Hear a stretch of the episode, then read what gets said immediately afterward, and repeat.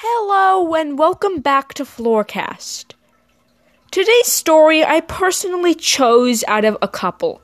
You see, recently I've been bouncing around on each story, trying to figure out which one would be best to tell, but I think this one takes the cake. So, sit down, get relaxed. If you're working, then don't. If you're in bed, then do so. And let me tell you the story of the late night charade. So it was spring break, and me and my cousin had just gone to our grandma's. It was the day we got there. It was about five ish or six ish, and there was a time change. So it was still bright out, even though it was supposed to be dark. When we had got there, my grandma wasn't really prepared because she didn't expect us to get here that early. She expected that we'd get here like late or something, and that we'd pick up dinner on the way. So that once we arrived, we'd come both with ourselves, our luggage, and some delicious Mexican food. But we had arrived a lot more earlier than she had thought. So, yeah. Whenever we come over, my grandma tries to get the place in the best condition she can. I mean, usually my mom is the one who texts her saying, Hey, do you think it would be okay if we came over? And since she lives really far away, a trip to her house is no easy task. We always have to choose whether or not it's a good day to go or not. Because the drive to her house is six hours, so it's not something you could do any day. And we couldn't stay the weekend either because we'd only be staying a bit of a day in total. On Saturday, we would get there and hang out, and then on Sunday, we'd immediately leave. Like, that isn't good, is it?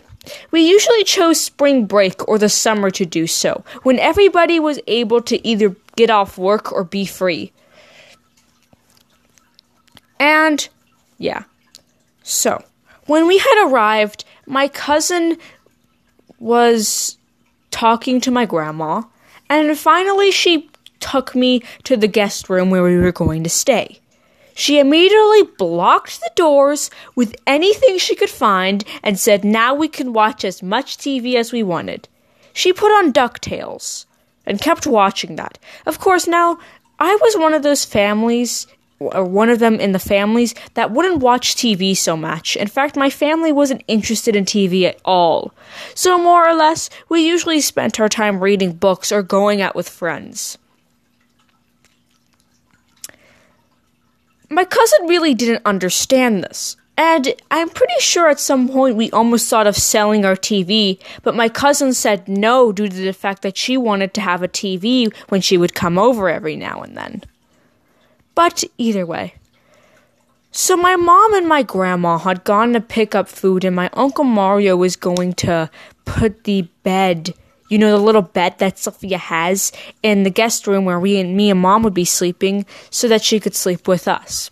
So we had dinner and we had some fun. We played a game and stuff, and we chatted about our daily normal life. But then night came, shadowed in darkness. So my cousin goes to bed early. Of course, she's little. Now, she really didn't eat much for dinner because she's a picky eater. She was six at the time of this story, so I can definitely tell she was going through the phase where she started to dislike stuff. The only foods I knew she would like were salami and cheese, and that was the only thing she ate. In fact, she barely even touched half of the salami and cheese because well, even though they were cut up into the perfect size and shape she wanted, she still would never take a single nibble out of it. And she said that the quesadillas from Mission are the opposite of good. So, yeah. So, when night came, my Uncle Mario and Mom lo- carried the bed into the bed, the guest room.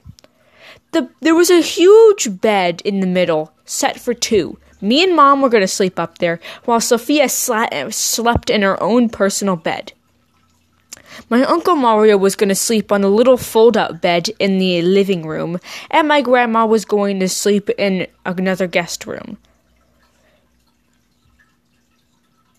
So,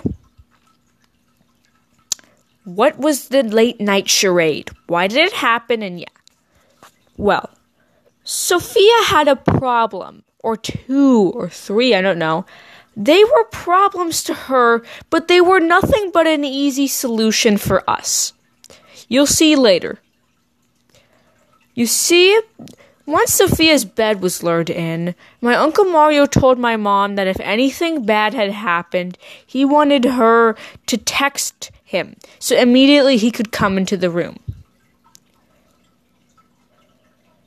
So, my cousin was watching some DuckTales, and finally, mom turned off the TV and said it was for time for some quiet time basically my cousin would have this thing called quiet time at her house where they would turn off the TV for a whole 20 minutes and Sophia was able to go into her room, lay down or play silently. She couldn't make a squeal or a squeak because at that time it was her way of relaxation. However, at my house, we really didn't have it. We really didn't have relaxing time. So, my cousin was in her bed and fine and suddenly she kicked off the sheets. These blankets are terrible, she squealed. Sophia, my mother said, beginning to scold her, but Sophia took none of it. Can we find a different blanket? she said. Me and nor Daddy did not pack any, she said. Me and my mom looked both at each other and we finally decided, you know what, if this corks her hold, we'll at least go get the blanket. So we went into the hall. It was complete dark outside and my mother made me bring a flashlight. Me and Sophia went into the little closet that was lodged inside the hall and we opened it up. It was extremely dusty in there. There was all these old games and all these old clothes bitten off by moths. It scared my cousin. I knew she wanted to say, Paloma, this place looks dirty. I don't want to look here. But she knew that I would probably tell my mom or something, or her dad would hear it. And obviously, she would get in trouble because, you know, we looked through all the blankets. I showed her the fuzzy ones, but she didn't like it, and she seemed to have a disgusted look on her face every time I brought up a new blanket. We came back blanketless, and my cousin tried to sleep without a blanket. But immediately, once the lights were turned off, and a couple of minutes later, my cousin had proven that she had to sleep with a blanket if she wanted to get a good night's rest.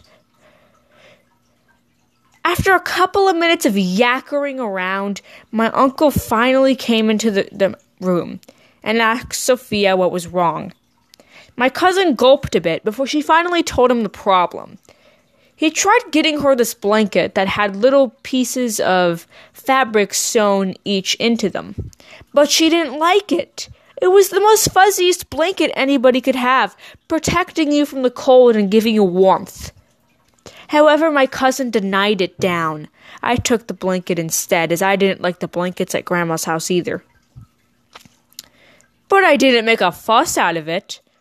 Anyway, our next problem was this. My cousin usually goes to bed with the humidifier on. She doesn't have any problem with her nostril or breathing but she just likes the pretty projections it displays on the wall. You see, her humidifier, even though it releases warm mists of air, it's just shows little projections like sea turtles and adventures that can soothe a child to sleep.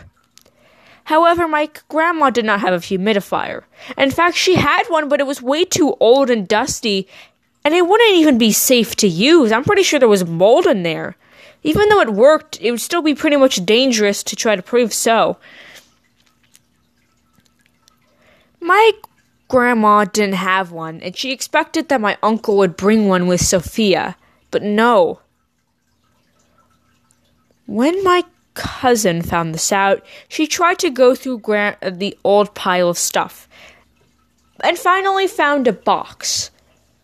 It was stuffed there because it was supposed to be a present but nobody really wanted it anyway. It was a new humidifier, not dusty, and when we checked it, it was perfectly in great condition. It was simple to put up, and it only took us a couple of minutes. We finally plugged it in near Sophia. Sophia's teeth were gritting. in excitement and her eyes wide. But when we turned it on, it only made fanning noises. It was a round fan. It wasn't like those fans that project, or you know, those little ceiling fans and the small desk fans or the big fans. It was like, it looked like a humidifier, but instead, once you turn it on, it would emit this little light blue light and it would just spread coldness.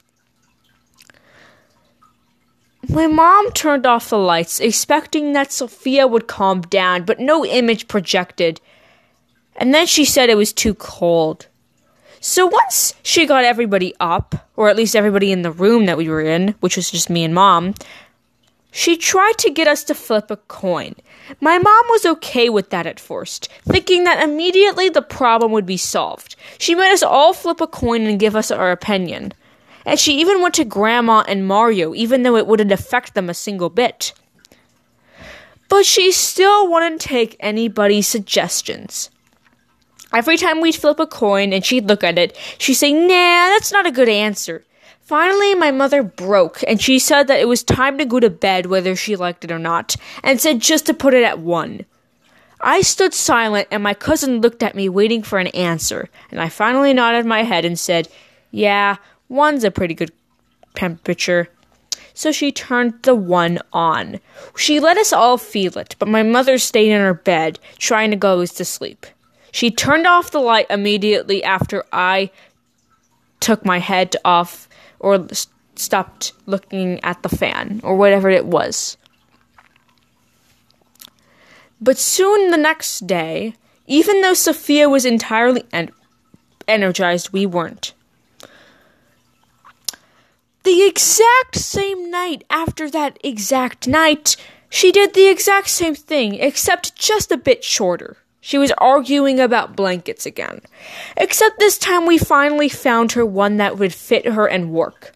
Anyway, sorry this episode has to be so slow, but you know, I have a pretty busy schedule right now, and yeah. Anyway, thank you for listening to Floorcast. Thank you for Anchor so that I can use this podcast, and don't forget to have a great day.